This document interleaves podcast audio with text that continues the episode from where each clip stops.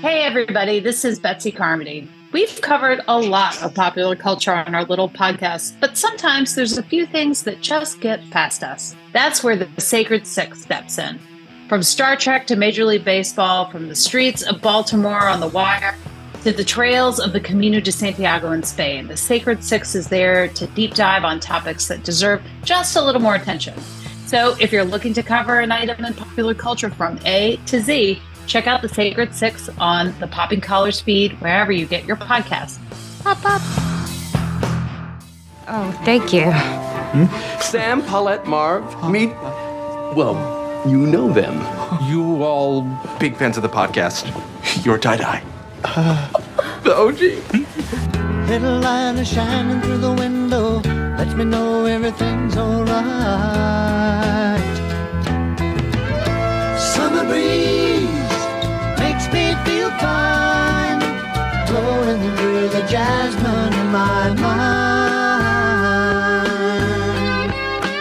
Hello, everyone, and welcome to Popping Collars. Uh, I am your host, one of four, Ricardo Avila. I'm the rector at St. Luke's Episcopal Church in Los Gatos, California, the home of Netflix, the home of many lovely things. And with me are my co hosts. You know them by now, but let's go ahead and do a round robin introduction, starting with the person to my right, Betsy Carmody. Betsy, tell us. My name is Betsy. I'm here in Alexandria, Virginia, where I work at the Episcopal High School as head chaplain. And when's this, when's this episode coming out, Greg? Where are we going to be? Uh, we are June. this is first Monday June. I'm out of school. I'm out of school. I'm so close right now. We're recording. I'll just, you know, it's it's just moment to moment here. It's one every day is one more moment making thing for the seniors. You know, it's just like we're in that heavy countdown time. So uh so it's but it's it's gonna be great. Things are about to be real quiet here at the old boarding school. That's great. Thank you, Betsy. Yeah. Why is the school called the Episcopal School? Is it did they not could they not think of a name or is it like the It's Episcopal it's Episcopal High School, but we were the first high school in the state of Virginia. Oh Wow. So when we cheer at events, sometimes people say, Go high school. That's all they say. That's cute. wow? That's, so do you have a mascot called a mascot? We do not have a mascot. We are sold. We're sold. We're color. You're a We're cult. just the mar- we're maroon. The maroon, like the Harvard Crimson. right. Well, thank you. I, I I'm glad I asked. I always Little wondered. history lesson. Little history lesson. Also with me is my other co-host coming hailing from the middle of the country, Liz Easton. Tell us how it's going. Hey, Ricardo. I am Liz Easton. I'm the canon to the ordinary in the Diocese of Nebraska. And um, it's great. It's thunderstorm season, uh, which is my favorite time of year. I love it. Um, you know, as long as everyone stays safe, it's just sort of a beautiful time in the Midwest. And um, not much else to report. You know, I'm also the transition minister in the Diocese of Nebraska. And if you are an Episcopal priest searching for a new call, I'd love to talk to you. Dioneb.org. Give look Wow. us up. Give me a call. So I feel like at a certain point, once Liz does this at least three or four times, guys, I think Mhm. we Yeah. have to get some sponsorship dollars Yeah. from the diocese. Oh, from exactly Dioneb. right. Sure. Yeah, Yes. I mean, you know, just I think I think we would have our first official Mhm. commercial sponsor of the show. Just I just We'd, sorry, Liz. That was a for it. little business aside. Yeah, yeah, yeah, I understand. I think Yeah, that we'd be up for it. We're exploring Yeah. all avenues of advertising. Love. Yeah, Betsy, Um, that you are exactly right on that. No free ads. You got it. No free ads. Wait, the Episcopal High School didn't just get a free ad? I mean, I didn't. I didn't. I was asked a question and I answered it. You know, I, I, I, I mean, I wasn't smacking of thirst and desperation. Yeah. Liz. I mean, Oh, come on. man. It's- it's- Truer words. listen.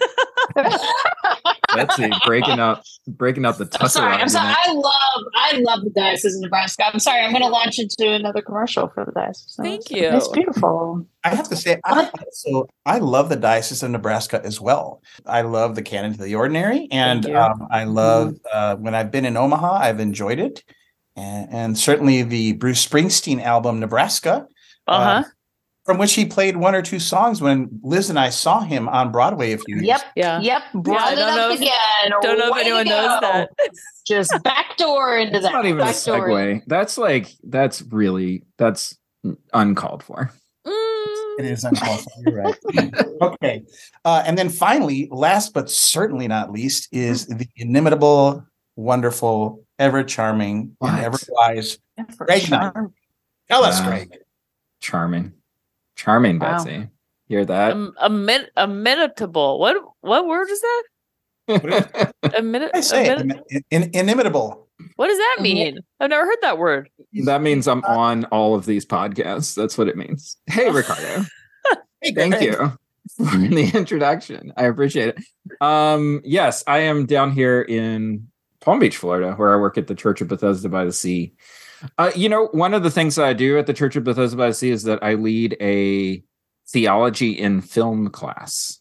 And we just watched our last film of the series. Uh, this past week, we watched A Man for All Seasons from 1966. My trick with movies now is that I watch them really late at night. If a movie is good, I will stay awake. And if I'm struggling with a movie, I will fall asleep. I, uh, I am proud to say that I made it through most of A Man for All Seasons, but You made it through most of the seasons. Most of the right. seasons. most of the seasons i made it but there was a moment where i was starting to fade just a little bit. I was like you know what? I'm gonna have to finish this up tomorrow. I'm gonna have to stop it right here finish it up tomorrow. So uh, on my lunch break today i fire up a man for all seasons i had exactly one minute left to go in the movie i turn it on thomas more gets beheaded spoilers thomas more gets beheaded and it's over and i'm like what oh i i could have just stayed up for that anyway that's my story Nice, Greg. Well, you know, uh, thanks for the spoiler.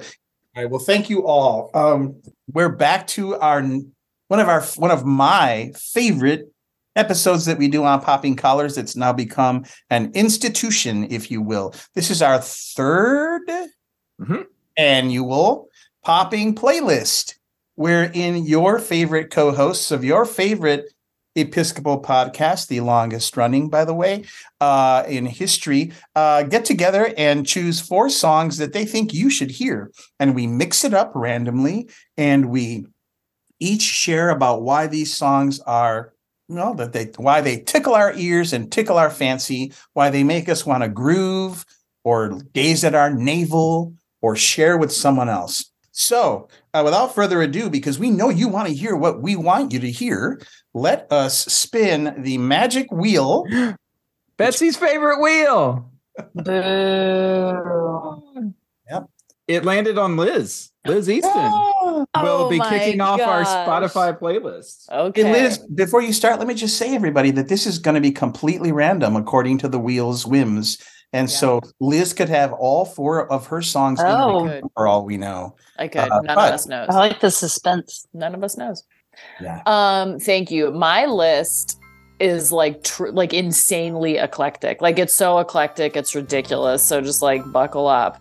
I don't know why I picked any of these songs. They have nothing in common um, other than that I like them. And so the first one I'm going to tell you a little something about is a song that I had never heard until this year. It is the song Silver Springs by Fleetwood Mac. You could be my silver spring, blue green colors flashing. Have you guys heard this song? Wow you hadn't heard Yeah, it until you've year? never heard I have that never song? heard Silver Springs. never, never. I don't know it, at least by name. Okay, thank you. Dang, it's on okay. rumors, right? No, no, it is not on rumors. And so let me tell you a little story about this incredible song by Fleetwood Mac. So Stevie Nicks wrote a song about her breakup with Lindsey Buckingham, and it is called Silver Springs. It is a beautiful song, and it was not included on the album. And she was pissed about that. What was included on the album was Lindsey Buckingham's song about breaking up with Stevie Nicks Yeah. called Go Your Own Way, which is a little rude, okay? So when they released Go Your Own Way as a single, Silver Springs was the B side to that single, but it was never on the album. In like the 90s, maybe 1997, the original lineup of Fleetwood Mac reunited for a tour called The Yes. Dance, and then it was televised. Do you remember that? Yes. Because I remember Yes, I- I my parents were like, "Oh my god!" Like Steve, Fleetwood Mac is were back together losing their mind. totally. So we all watched it, right? so um, they perform this song, Silver Springs. But as the performance continues, you can watch them. They sort of are looking, they're standing side by side on the stage and they're kind of sneaking glances with each other. She turns to him and just like belts out the end of the song to him. The last, um, it's like a repetition of the final words of the song, which are, um, I will follow you down till the sound of my voice will haunt you. You'll never get away from the sound of a woman who loves you. And you can see it is like a witchy incantation. and she is just all of this energy is going at him. And he, you can like see him sort of back away, like, oh my God, is this really happening? So that's my first song, Silver Springs by Fleetwood Mac. Not a religious aspect to this at all. But Okay, spin the wheel. It landed on Ricardo. Hey, I, there's a there's a very loose theme to my four songs, and it's basically songs that I've discovered or rediscovered in the past year or two. My first choice is one that I rediscovered. It just shows up on Spotify sometimes randomly if you let your mix go too long, uh, and they start suggesting stuff. So um, it's a cover. Oh, and then two of my songs are from 1969. Two of my songs are cover songs. So the first one is called "To Love Somebody" and is by Nina Simone. There's a life, a certain kind of life. Uh, it's actually written by the Bee Gees and performed by the Bee Gees. Uh, it was on their 1967 album Bee Gees First. Uh, but this recording by Nina Simone, I think, is amazing. Uh, it's from 1969, and I discovered it because I did a little. You know how you sometimes late night do rabbit holes where you're looking at things, and then suddenly this thing pops up the 100 best songs of 1969 according to so and so magazine maybe rolling stone or something so of course i had to look- at them all it was up till four in the morning i think this was a thing in like the late 60s of like this combination of like and like strings and the the backup singers who kind of chime in and respond or repeat what you just said so it's it's just a very very um fun song, but about a depressing topic. It's like, you know, I, I love you so much, but you don't know what it's like because you don't love me the same way, basically. That the song was written um, by Barry and Robin Gibb back in the 60s when they weren't disco at all. They were much more kind of pop folk. Uh, in a June 2001 interview with Mojo Magazine, he says, This song was for Robert Stigwood, their producer. I say that unabashedly. He asked me to write a song for him personally. It was written in New York and played to Otis Redding, and actually, originally Otis Redding was going to uh, record it. But personally, it was for Robert. He meant a great deal to me. I don't think it was a homosexual affection, but a tremendous admiration for this man's abilities and gifts. Is a love song. Like, one of the verses is now Nina Simone says, I'm a woman, but he says, I'm a man. Can't you see what I am? I live and breathe for you. But what good does it do if I ain't got you? I ain't got you. So that's kind of interesting. Uh, but it's a great song. NME, New Musical Express, named it number 94 on its 100 greatest songs of the 1960s. I love fun facts like that. Nina Simone, it. Love Somebody, 1969. Spinning. Yes. I'm, I'm just not to rush us along. I just know that we have a lot of songs that we need to get. I know. Uh, the wheel has chosen Betsy. Its favorite person, Betsy. So I'm going to go with a shorty. It's just a good song. Like it's a song that like those songs you imagine that you turn up while you're getting ready to go out. And so um, it's it's a song that is my only YouTube connection on this list. It is not YouTube. Which, by the way, I should tell everybody I saw Bono on Broadway last month. That's so right. just you know, hey, you know, you have Bruce, I have Bono. That's fine. This song is called "These Are the Days" and it's by Inhaler.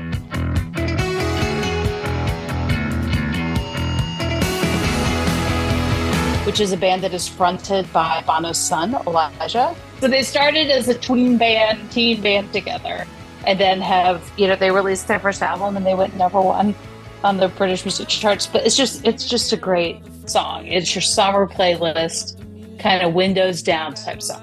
So there you go, Inhaler. Nice. Love it. These I'm are sorry, the days. I thought you were gonna say ten thousand maniacs for a 2nd Mm-hmm. That's also a great song. All right, wheel. Oh, look at this fair and balanced Wow. wheel. It has picked me for the fourth Wow. I don't on our playlist. I don't And, trust this uh, wheel. you- I'm sorry. I, what I heard was I very much trust this wheel. Is that what I? No, I do not Oh, this wheel. oh, oh. Never I mind. do- Um, So I have a kind of very loose theme for mine, and it's actually kind of multiple themes. One is I wanted to pick songs from different decades. Two is I wanted to pick uh, songs from one hit wonder artists because that's kind of fun, right? Like, you know, the one hit wonder people are the songs that show up and you're like, oh, yeah. And then uh, three, I was thinking of what do I want to hear this summer?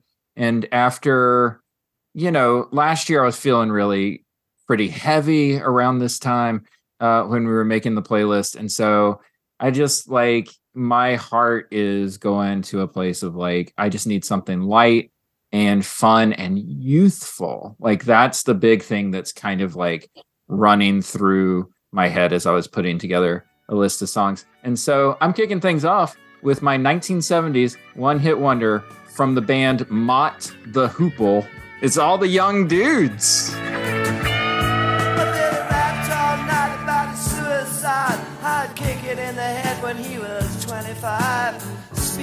Yeah, originally written by David Bowie, which I think Bowie performs it um, in concerts every now and then. It's one of those songs that it's like you can kind of hear like some of the influences that Bowie had running through his brain when he was writing the song. Like there are parts of the lyrics where it sounds very much like Dylan. And then the sort of shouting parts during the chorus sound very much like a John Lennon kind of vibe.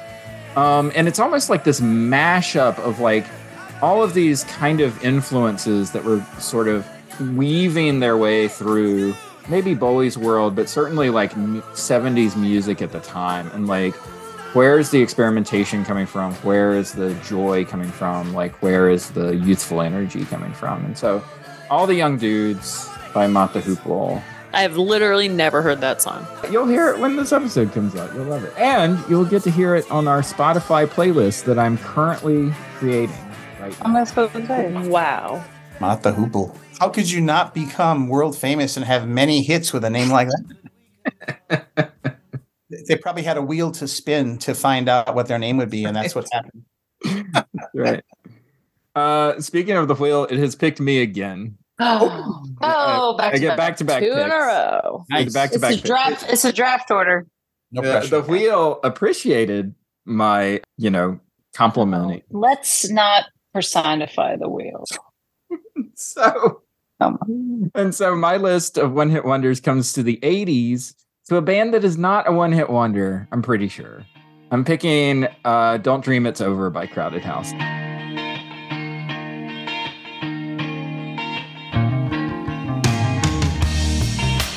I know, Betsy. I break Your the theme all the falls apart, Greg.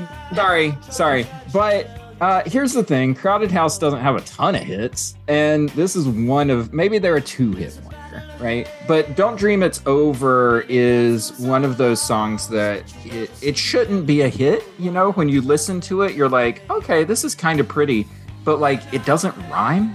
there's no there's no rhyming in the song, which is a little strange. Um, but the reason that I picked it is because Don't Dream It's Over shows up in the mini series The Stand. And it shows up when Molly Ringwald and the kid who played Ferris Bueller on the TV show, or not Ferris Bueller, what was the other? Parker Lewis. Parker Lewis can't Oh, lose. Parker Lewis can't lose. Yeah, what's his name?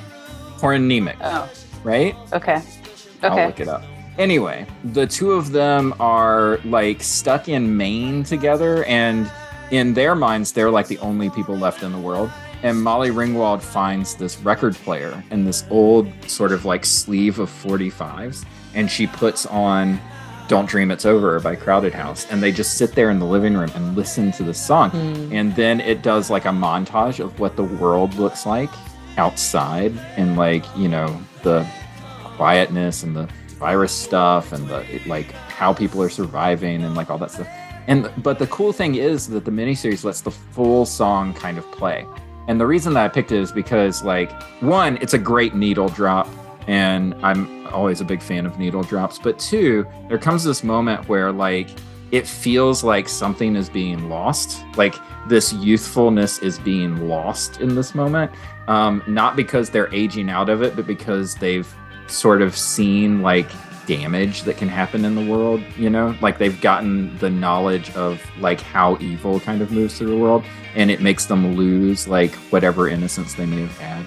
And it's just really poignant. And so every time I hear that song, I think of that scene from the miniseries and I think of these two young people who are going to have to make their way in a really messed up world. Okay, Greg, back to the wheel. You- no, no, I got something to say. Oh, sorry. All right, crowded house. So first of all, I actually Googled as you were talking, and one of the little sub questions on Google was was crowded house a one hit wonder?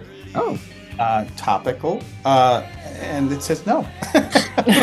okay. In fact, their self-titled debut album in the U.S. provided two top ten hits: "Yours" and "Something So Strong." As you, mentioned. Oh yeah. something so. Oh, the song, Chris. Mm. Okay, that's the way.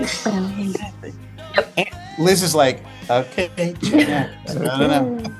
Yeah, what's a needle drop, by the way? I don't actually know what that means.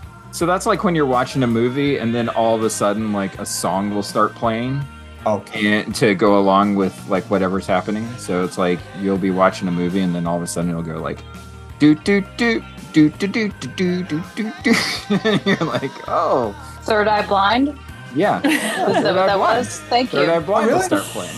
I thought it was Oh, hey, the let's, Muppets. let's play. Name that tune. Here we go. I thought Okay. you were doing the Muppets theme. Okay. Uh, the wheel has picked Liz to go next. Oh my gosh. Okay. I'll be quick with this one. And I maybe have done this on a previous popping playlist. So uh, I hope not. And that is uh, Bless the Broken Road. I set out on a narrow way many years ago. I think if you heard it, you would know it, but it was made most famous by Rascal Flatts. It's like a really famous country love song, kind of a big, um, soaring song. What I want to say about it, it may be apocryphal and it may be not true, but it's it's a love song about someone kind of being grateful for the relationships that didn't work out that led them ultimately to the person um, that they were meant to be with. And the story that I have heard, and I have every reason to believe that it's true, is um, it was written by Marcus Hummon, who is married to Becca Stevens. And Becca Ste- Stevens is a famous Episcopal priest. He is also a faithful Episcopalian. And that the song is is about Jesus. It's a love song about Jesus. Once you hear it, It's a Jesus you- is my boyfriend song. Right. And once you hear it, it really makes it, it's sort of like what we were talking about earlier that a love song can have so many different meanings. Like, I mean, the very first line is I set out on a narrow way many years ago.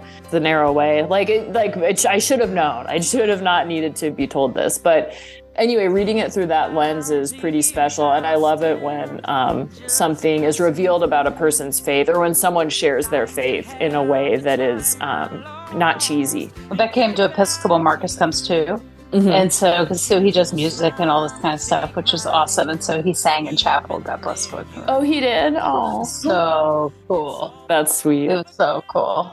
Yeah. All right. Nice. Wheel All right, wheel. spinning has picked me for a third time. Oh my gosh. Oh, man, getting this out of the way early. Okay. Wheel and I. Thanks, the Wheel. Wheel and I are really doing good. Uh, okay, so Are this we on is the my, 90s now, Greg? Yes, we are in the 90s one hit wonder. And this is the one that I am going to clear out and talk a little bit because I was a youth in the 90s. And I'm going to talk about the song Here and Now by Letters to Cleo.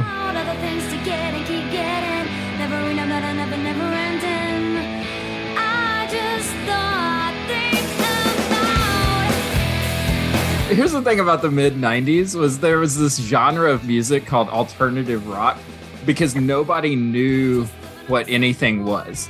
Like Nirvana had come on the scene and made grunge music really popular, but all they were really doing was just kind of making like pop versions of Pixie songs, you know, where it was like quiet, quiet, quiet, loud, quiet, quiet, quiet, loud. And so everybody just started doing that, right? And so there were these bands that were kind of caught up in this wave that weren't, you know, weren't from Seattle, weren't from LA, weren't part of like this whole sort of crew of Pearl Jam, Mother Love Bone, Soundgarden, like all of that stuff, Screaming Trees. They were just kind of like these, you know, off the radar rock slash folk bands. Think like Gin Blossoms, people like this, like you know, they're just kind of floating around. Letters to Cleo was one of those. And um and around like 1995 they had this hit song called Here and Now uh which came out which was on like alternative radio all the time. And it was it was this really kind of funky song. I wouldn't wait, I'm to look up the lyrics real quick. There's this part uh, right before the chorus where she just like goes off and just starts like it's where it says this and it might be the comfort of a knowledge of a rise above the sky but could never parallel the challenge of an acquisition in the here and now here and now. So that's what kind of leads up to the chorus but what you hear on the radio is because like nobody can understand like what she's saying at the moment. And so, like, whenever me and my friends would listen to the song, we would like sing along, and like nobody would know what we were singing as we would kind of mumble our way through. I have no history with this band. I have no knowledge of where they came from, or who they are, or what they've done since. I'm sure they're out there like playing concerts with like Smash Mouth or something right now. But this song, if it ever comes on, immediately transports me back to like riding around in cars, doing nothing, hanging out on Saturday nights, letters to Cleo all the time. It surprises me and it always makes me smile and think about like what it meant to sort of drive around with friends doing nothing. So they disbanded in 2000, Aw. but reunited for a small tour in 2008. Yay. And then in 2016, they released an EP. Get ready for this title Back to Nebraska. oh my gosh, are they? From Even though Nebraska? they are, no, they are from Boston. So I don't know what that means. So there you go. Back to interesting. Nebraska. Nebraska. They wish they were from Nebraska. obviously, like everyone do. does. They wish they could apply for a job there in the Yeah, diet. they wish they were Episcopal priests who could.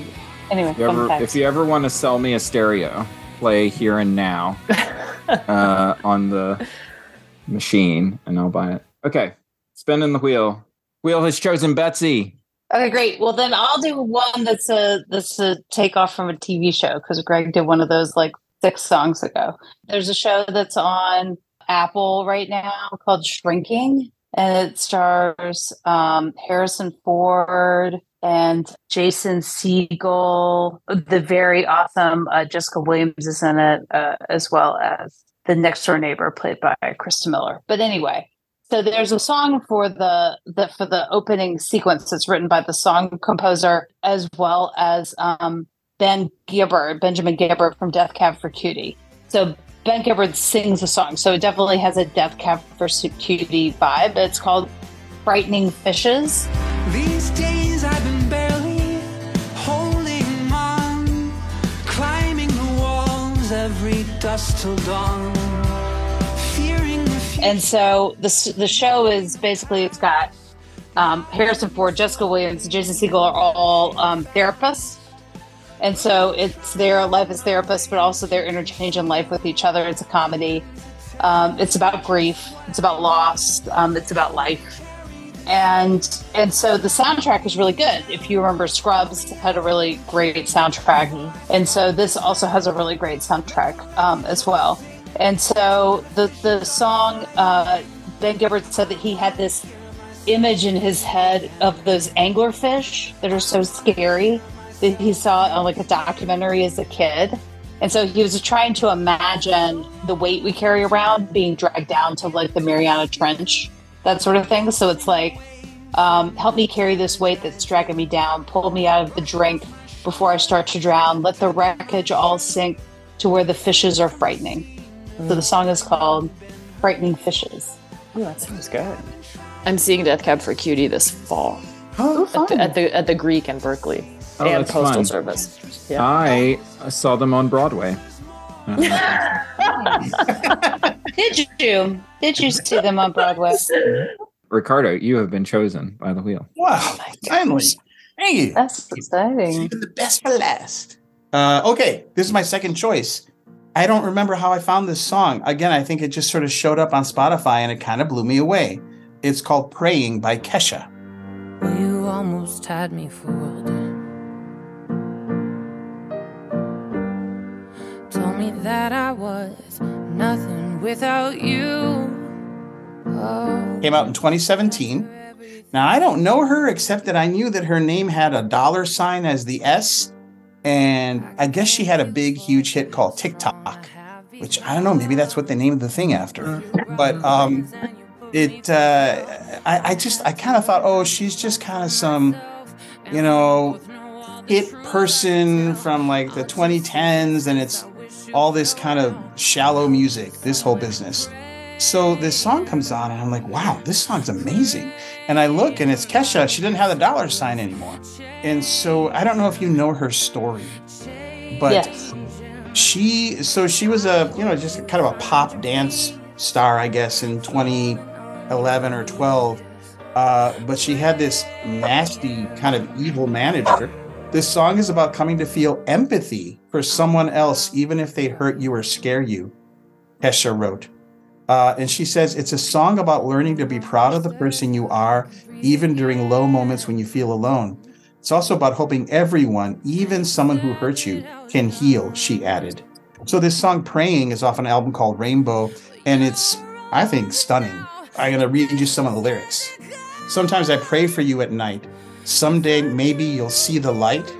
Oh, some say in life you're gonna get what you give, but some things only God can forgive. So she's saying, I, mean, I can't forgive you, but I hope that you become less tormented and less kind of of an awful person.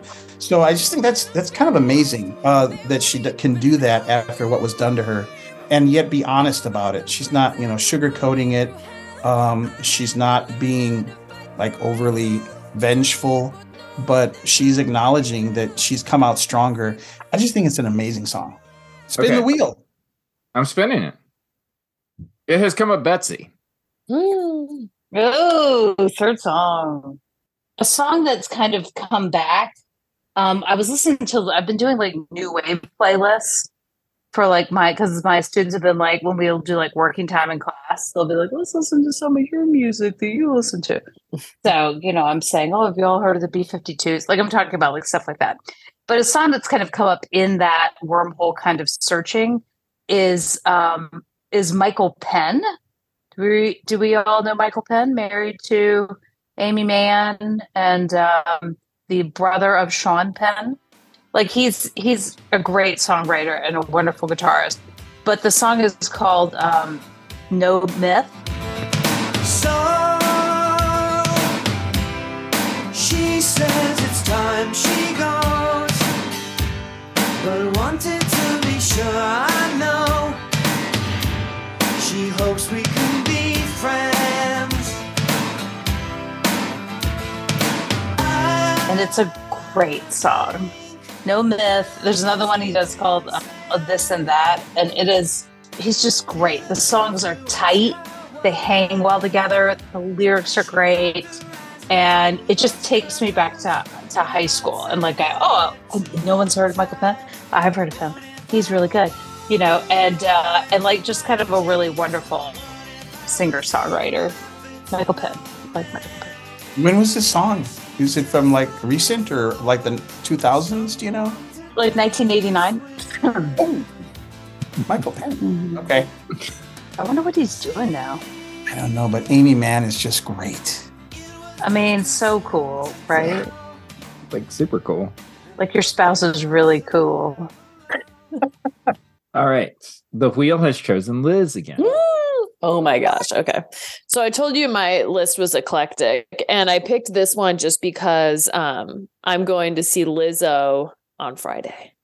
And I. I am excited. Um and so it's a Lizzo song. It's Truth Hurts by Lizzo, which um is just such a great song and I have a funny story about it that I just want to tell that uh in 2020 our diocesan um, clergy retreat was led by former presiding bishop Katharine Jefferts Schori, and she's fantastic. Um, you know, if, if our listeners don't know who she is, go Google her. She has an incredible story. She's a big leader in our tradition, and um, she's a real smart woman. She's pretty quiet.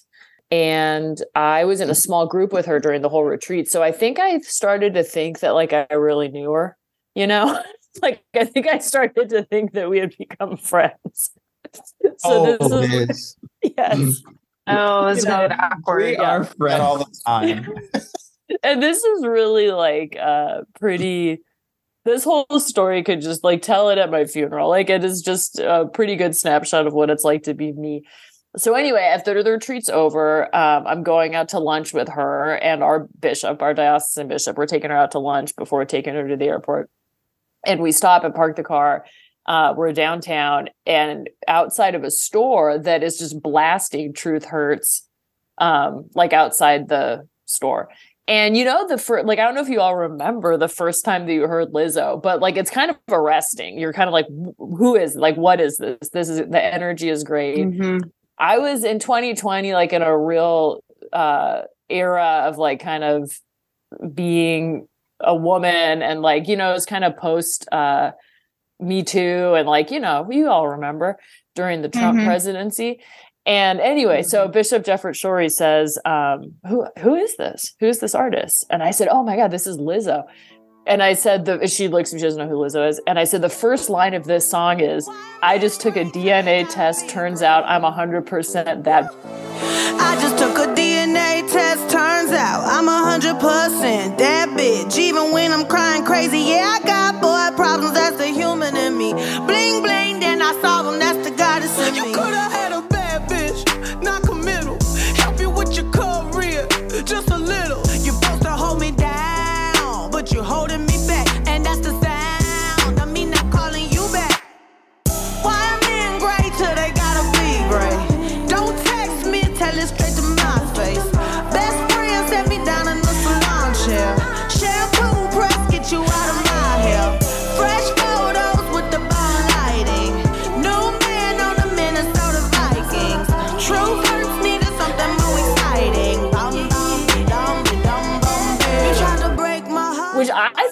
I thought Katharine Jefferts Schori would appreciate. I really did because I think it's one of the greatest lyrics in like pop music history, and the look on her face.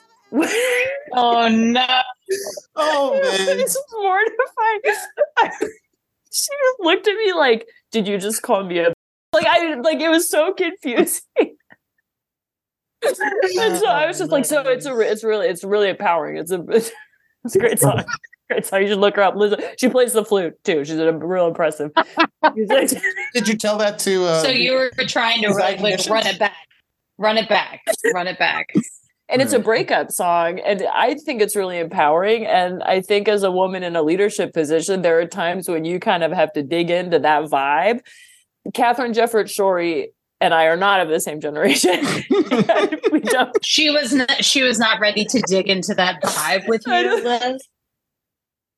And like that is classic me honestly like that type of thing happens to me uh quite a bit but we recovered uh no one we didn't say Oh anything my else gosh, about that's it awesome. wow. That is awesome. So there, there's Lizzo and there's Oh Liz. exactly Yep. that is true. so I cannot hear this song without thinking of that moment. And uh truth be told, I'm not even that embarrassed. It was just so funny. And like, how do you like you can't explain like this is a really funny moment. Like I wish you could get how funny this is. But you don't. So Liz, Katharine Jefferts Schori and I are good friends. Really? Ask her if you. If no, no, no, we're, we're not. But I, I just, I, I feel like I have enough of a sense of her to know that that probably wouldn't have flown. Um, so I'm Yeah. glad you felt comfortable enough at whatever retreat you were. I don't know what they were feeding you, but uh, Yeah. I, you know, we were in a small group together. Like, I really did feel like I had gotten to know her. But the topic of the retreat was uh, was about anti-violence, and she was specifically talking about violent language. And Oh. um, so Oh. I, it was I miss I misread the moment. Wow. To, to, to put it one way, yeah, a little bit. that is a Oh, great lyric, though. It is Oh. such a great lyric. It is such a fun, like, it is such a fun song. And for a breakup song, like, it is just so empowering. Yeah, That is yeah. so that is so awesome. Well, um, w- you know, you never know. Maybe someday she'll tour, give a talk, and Mhm. she'll just kind of come out and lead with that line and just kind of really give a smackdown when it's where it's She needed. she will not. She I think so. And you know how she'll follow up? She'll she'll start. She'll she'll she'll read that lyric and she'll say, "You know, my good friend Liz Easton from the Diocese of Nebraska introduced me to this song." Like, what? I cannot imagine what she was thinking. And I can't imagine what I was thinking, mm. other than just being so excited about it. So about your new blossoming friendship. Yes, and my poor bishop is standing there like, I can't, like, I So can't- sorry. Like, take it back. So sorry. So sorry. So Liz, Oh, I'm just. I, I don't I don't want to diss presiding bishops, but I think you were in the right. I think it was all right. I mean, I, certainly there's a time and a place, and you need to read the room or the person, but you were being your authentic self, and you were sharing Absolutely. something you True. love, You know, And what I'm about to say, cut that. Do not include this in the in the podcast, Greg. These Okay. these are my margin hands. You have to cut this part out.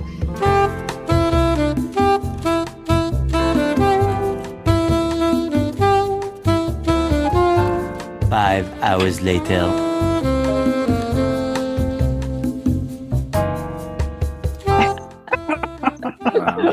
Anyway, thanks. I don't think I can go on. um, lot to unpack. Okay. Okay, Wow. what, what's going on next, Greg? Um, so the wheel has chosen me. So this is my last song. Wow. Wait, are we all to our last song? Ricardo? No, Only had Ricardo two. has two more. Oh, Ricardo, you've got two more. Wow. Close it out. Wow. Uh, okay, so for my fourth song, just really quickly, we have arrived at the 2000s one hit wonder, and I have chosen Young Folks by Peter Bjorn and John, which the mm-hmm. only reason that you know this song is because there's a wonderful whistled intro to the song. Like a, you know, if I could whistle, I would whistle it.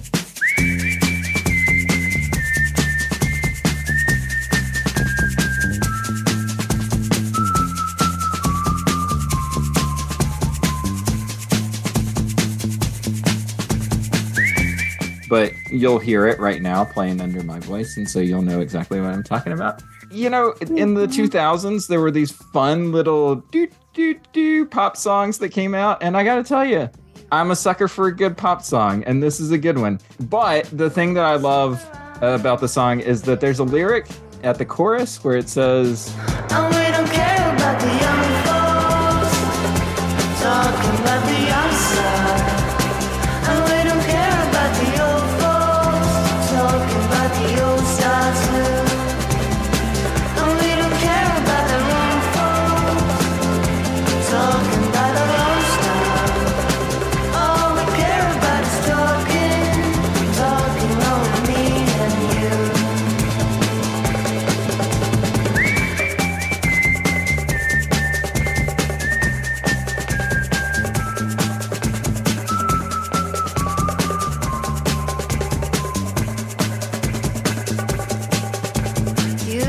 Real poetry. real poetry right there.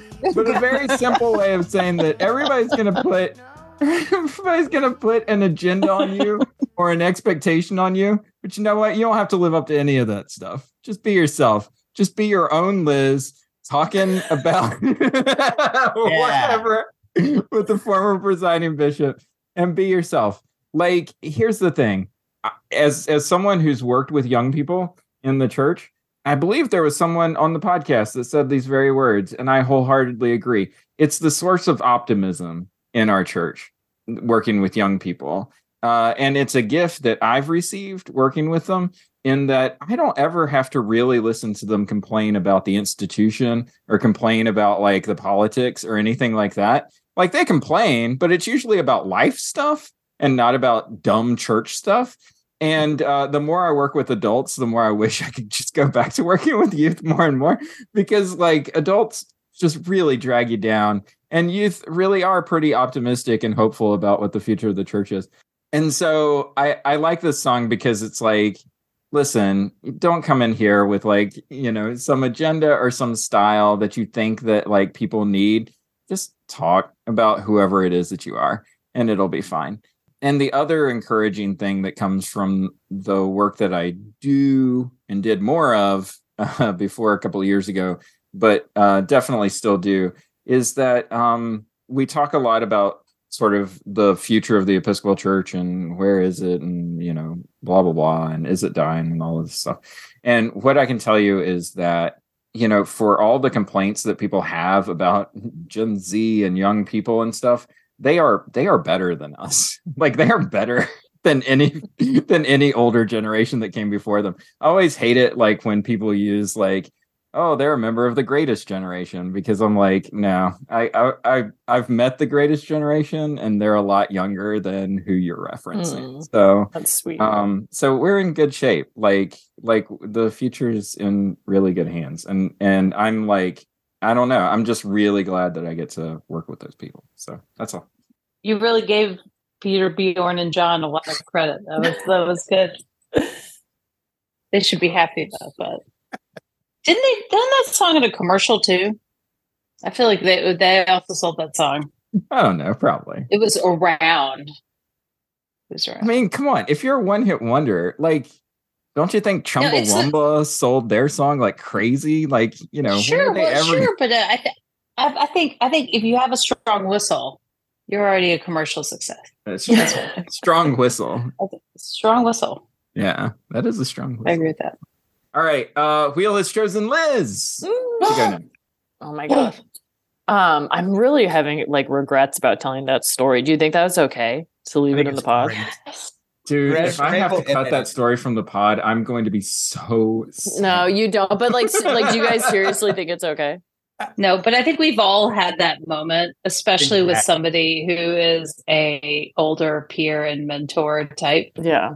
And it's like we bonded at this thing. Don't you remember? You Like, did not you did not diminish her. You did not Yeah. like make fun No. of her. You did No. not mock her. This was a funny exchange that this is these are the stories that our people come to this podcast to listen to. Okay. Okay. I'm trusting you guys. Okay. So my last pick, number four, is a song that um, I love. And sometimes I forget that I love. And then I remember it. And it's been stuck in my head all day ever since I picked it.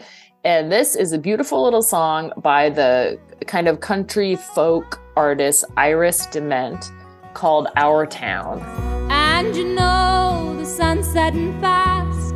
And just like they say, nothing good ever lasts. Well, go on. Hmm. Um, first one I I heard. first heard it. I'm a big fan of Northern Exposure. I've always liked that show. Sadly, it's impossible to find now. It doesn't stream anywhere. Hmm. Um, and I have DVDs of the full collection of Northern Exposure, except for one volume that I loaned out in seminary and never got back. But anyway, that was a great show from the mid 90s. It was before my time. Like, I didn't watch it when it was on, but I sort of came to appreciate it later and I watched it when I was in seminary. And the last, uh, it's a story uh, show about a little town in Alaska. It's very quirky. And the last scene of the last episode of that show, the song playing over it is Our Town by Iris DeMent. And it's a story about a woman walking through her town, saying goodbye to her town. Uh, you know, over here is where um, I bought my first car. Over here is where I had my first drink. Over here is where I met my husband, where I had my kids. And there's a sense that the so- that the town is vanishing, that the town is disappearing. It's sort of like um, Bruce Springsteen's "My Hometown," kind of, but it's not as um, low vibe. It's more kind of folky, poppy sort of. So that's one interpretation of the song. The other is that she, the person telling the story herself, is dying and she's saying goodbye to her town. But it's a really lovely song. And when I was looking into it today, it was the very first song that Iris DeMent ever wrote. She was 25 years old and she was driving through like a, a vanishing Midwestern town. And she sat down and wrote this song and she was like, That's it, I'm a songwriter. Like, just found my life's vocation. Thank you very much. And um, then she has been a songwriter for the rest of her career. It's a really pretty song and it has come to mean a lot to me because a lot of my life now is spent in small towns, some of which are truly vanishing. The last time that we closed a church was a few years ago. And as we were rolling into town, it, it was me and the bishop and another member of our staff. I put that song on and we just kind of listened to it as we drove into this town where Mm. truly like buildings are boarded up and it, it is a vanishing way of life and a vanishing town. And that's Well, my and last she just she just had an album come out 2023 Mm-hmm. You know, Iris DeMent is the singer, I believe, of the theme song to The Leftovers season two and three. Like the I think that's right. Yeah. Yeah. That's right. cool Let's find out. Hey Siri, did Iris DeMent sing the theme song to The Leftovers? Let the mystery be. Oh, nice. Hmm. The Transatlantic Sessions. Iris Luella DeMent, by the way. Oh, that's cool. Luella. Okay, Wheel has spun again and has picked Ricardo this time. For some reason, I didn't realize this until now, but my second pick about 17 songs ago is echoed in this one uh, because it's about overcoming a woman overcoming her circumstances to uh, kind of empower herself, I think. So this song also came from that list that I found the best songs of 1969. I forget who, if it was Billboard or who, Rolling Stone, but this song was number eight of the year, and I'd never heard it before. And I listened to it, I thought, well, this better be good. Well, it's fantastic. It's by someone who uh, I will use a Latin phrase to please my husband, someone who I think is sui generis, meaning one of a kind. You just don't get songwriting like this. So it's Bobbie Gentry. Mm, She's yes. famous for that song "Ode to Billie Joe." You know, the day that Billie Joe McAllister jumped off the Tallahatchie Bridge. Ooh, nice. But this song is from 1969 and called "Fancy." I remember it all very well. Looking back, it was the summer I turned 18. We lived in a one room rundown shack on the outskirts of New Orleans. We didn't have oh, And Bobbie Gentry, and she is a phenomenal songwriter. You know, I read up on her a little bit to prepare for this, and she disappeared. You know, she she had a couple of hits. She had an album, I think, that she did with Glen Campbell, and then like in 1982, she just stopped. She was done, and people don't even know where she lives right now. Uh, but she was like a, a model for a while. She grew up poor. Just okay. So I'll tell you about the song first. So the the song, uh, Wikipedia puts it really kind of strangely succinctly. The song depicts its protagonist using prostitution to overcome childhood poverty. So it's sort of like a weird blend. It's a shocking song. For It's a little problematic, but it's a banger. Like it is a great song. Wait, this is this my is- sister's. This is my sister's karaoke song. You're thinking Reba McEntire. Yes. Okay, you're yeah, that's what I'm right thinking. now, Greg. That's what I'm Yeah. Reba covered it, but yes, yes, Yeah, this I've is my never- sister's karaoke song. I've never heard. Wait, she sung this at karaoke? Oh yeah, So I've never heard the Reba McEntire version until Liz mentioned uh, that there was one. And yeah, sure enough, when I looked it up, it's like one of her biggest hits or Mhm. by Mhm. Spotify listens. So I'd never heard either version, but Bobbie Gentry's, I just again I love. It's so it's got string again, it's that whole 60s thing. It's got horns, it's got strings, it's got backup singers like, yes, she was. You know, yep, yep, Um, yep, yep, yep. it's got drums, it's got like sound effects. Like there's a point where like a roach goes across her high-heeled shoe and the little violin goes bloop, bloop, bloop, you know? Um it's brilliant. I mean, the lyrics just kind of fall out. There's like 900 verses Tell me I more. know literally every word to this Wow. song, and I could sing it right now. Wow. Really? You'll be nice to the gentleman fancy. Yep, I remember it all very well. Looking kind back, to It was the you. summer I turned 18. Is that your karaoke song list? No, but it could be. I lived in a one be. room rundown shack on the outskirts of New Orleans. So my And, sister like loved this song when she was like twelve. Like I mean, like she she and her friend Katie Baldwin loved this song. I think. Yeah, yeah. That is so like great. now I- I'm like that's for a problem. That's a problem. oh, I've so I've never heard the song before uh, until this year, but boy, it's caught my fancy.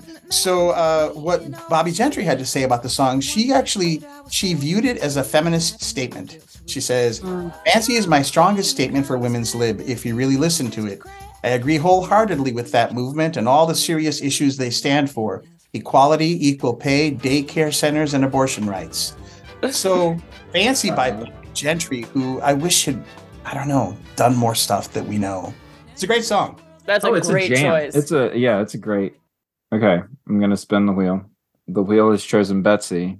So my last song, I was up in New York in April to see Bono on Broadway. I Don't know if I mentioned that, but um, so uh, so I was there and I was hanging out in Brooklyn with my lovely friends Janice and Jay in their apartment, and it was kind of this, you know, I'd seen Bono on Friday, and it was this rainy uh Saturday, right? And so they they just have great taste in music and have some great playlists they just kind of play or whatever they were doing. And so this song came on that I don't know whether I'd ever heard before. And it's a song by the band uh, De La Soul. And it's called A Roller Skating Jam Named Saturday. Yes. I've never heard that. It is a great song. It's on the album De La Soul is Dead from 1991.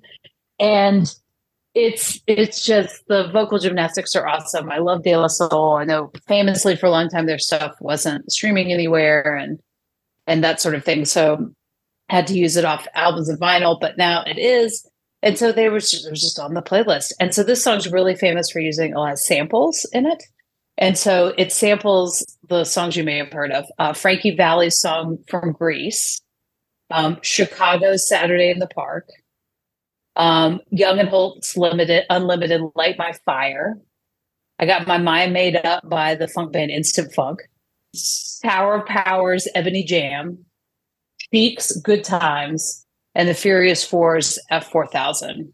So they just do, they're just weavers. Like they, they weave a textile of music, De La Soul does. And so it's just this rainy Saturday, but it was like this, like, shaman song. And I was like, what is this? I made my phone tell me what it was. And, uh, and so now I'm just like, I've been listening to it ever since. It's just a great jam. I love it. Girl meets boy on Thursday night. Boy was high, girl fly like kite. They hold hands until next day. Boy, then let's go hit his way. Boy rolls blunt back to his boys. Erection brings bad boy joys. Boy thinks of that big fat back. Big black fat, love big black fat. Girl calls boy to send him up on Saturday. Saturday, Saturday, it's a Saturday, it's a Saturday, it's a Saturday. Saturday, it's a Saturday. Saturday, it's a Saturday. Back once more with the wallop in the score. Sponsored about the riff shit to make you rock your hip. Revival of the roller boogie in the ricochet to make you think about the time we spoke fun instead of fight. But diving from a piece of metal should have Yo, slip your butt to the fix of this mix. Toss that briefcase, it's time to let loose. Cause you work like heck to get the weekend check. So unfasten that sleeper on your neck. Connected like a vibe from the wheel to the foot. Come on, everybody, did the funky output.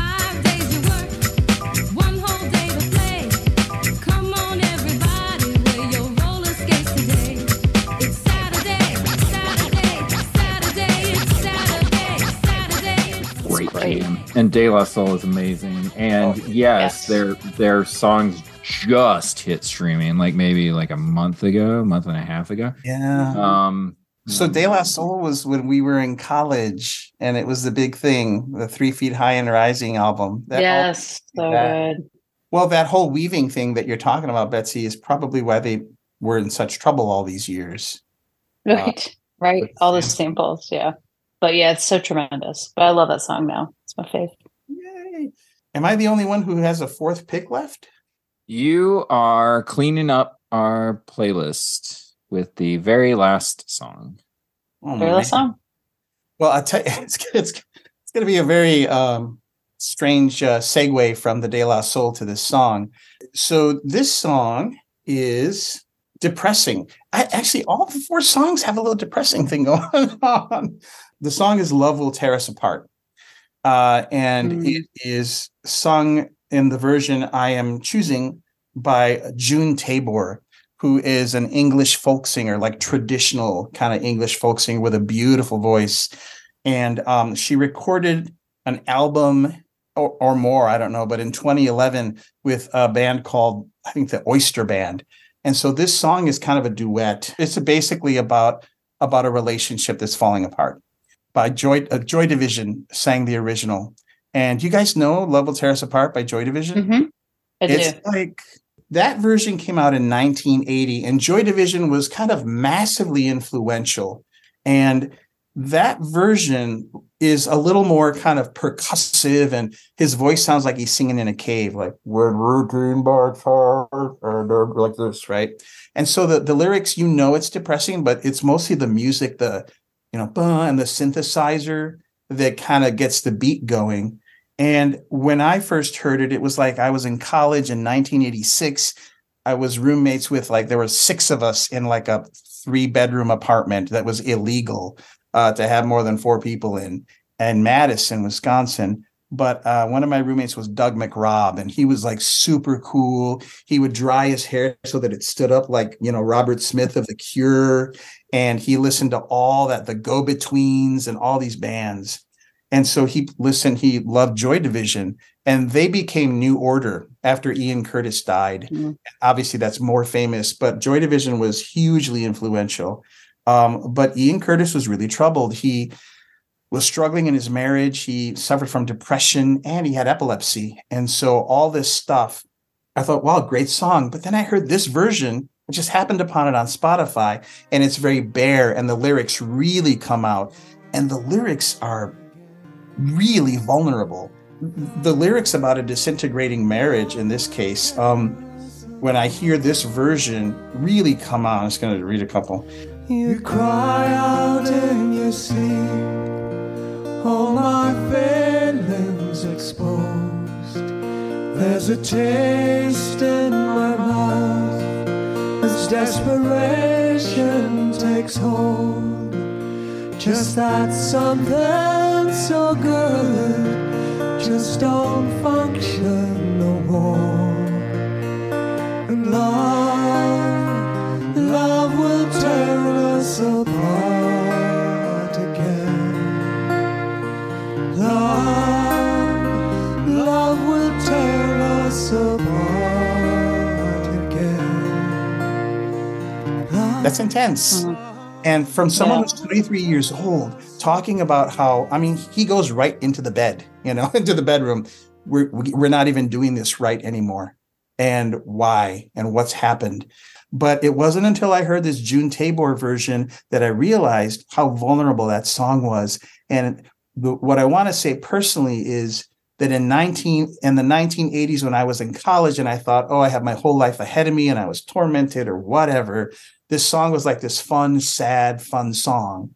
But now I'm middle aged, and some of this stuff is true. You know, life didn't kind of turn out the way you planned in some ways, and romance. And I mean, obviously, I'm happily married, but you know, there are things one thinks looks looks back on and is like, well, I wish my life had gone this way.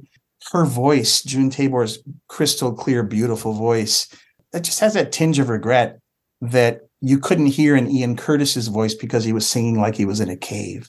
So I guess the passage of time, I think, is what I hear in this version, but also just beautiful music and some rediscovered music repurposed for a cover that's even more meaningful to me now than even that song I think was back then. Mm. So it's a fabulous, I mean, again, it's a classic. Love Will Tear Us Apart by uh, sung by June Tabor and the Oyster Band, uh, but originally written by Ian Curtis and sung by Joy Division, performed. It's a great song. And that's the thing about music, man. It just, it accompanies, like Greg was saying, you hear a song and it takes you right back to when you were driving around with nothing to do. We all, you know, takes you back to Katharine Jefferts Schori, it takes you back to um, It does. you know, like Bono. And so th- I, I think music is the best thing. I just think when we when we have to make a, an account for ourselves as a human race to God, we can say, but look at these songs. Mm. I think we'll kind of get a reprieve. Yeah. Oh, yeah.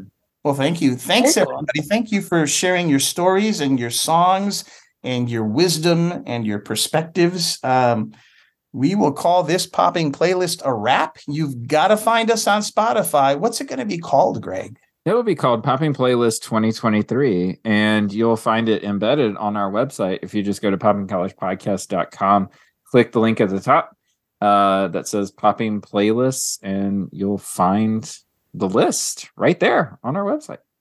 Terrific. Thank you. So you can listen for hours and let them become your memories as well. So that's a wrap. Our Popping Playlist 2023. Thank you all for your great songs. Thank you, Liz. Thank you, Greg. Thank you, Betsy. And you can find us, Popping Collars, that is, where you found us now and other places too, like the not called Episcopal Cafe anymore, but episcopaljournal.org, which we love to write in their diary of episcopaljournal.org. And we know you will too. And we have merchandise. We have a great new line of products. You can get our logo on almost anything you want. Uh, let's get it out there, spread the word, spread the logo, and all shall be well. And that's it for this episode of Popping Collars. We will see you next time, the four of us and you, to talk about it all once more. So until then, keep those collars popped. Pop, pop. It's like the Lord of the Rings Oh, outro. man. We did it. Good work. It was a guys. long- Oh no. It was a little bit Gospel of John at the end there. Just you know. I went into a trance. It was good. It was good. It was just like the farewell discourse. It was great. Oh, great. Four chapters. That's right. Love, love will tear us apart.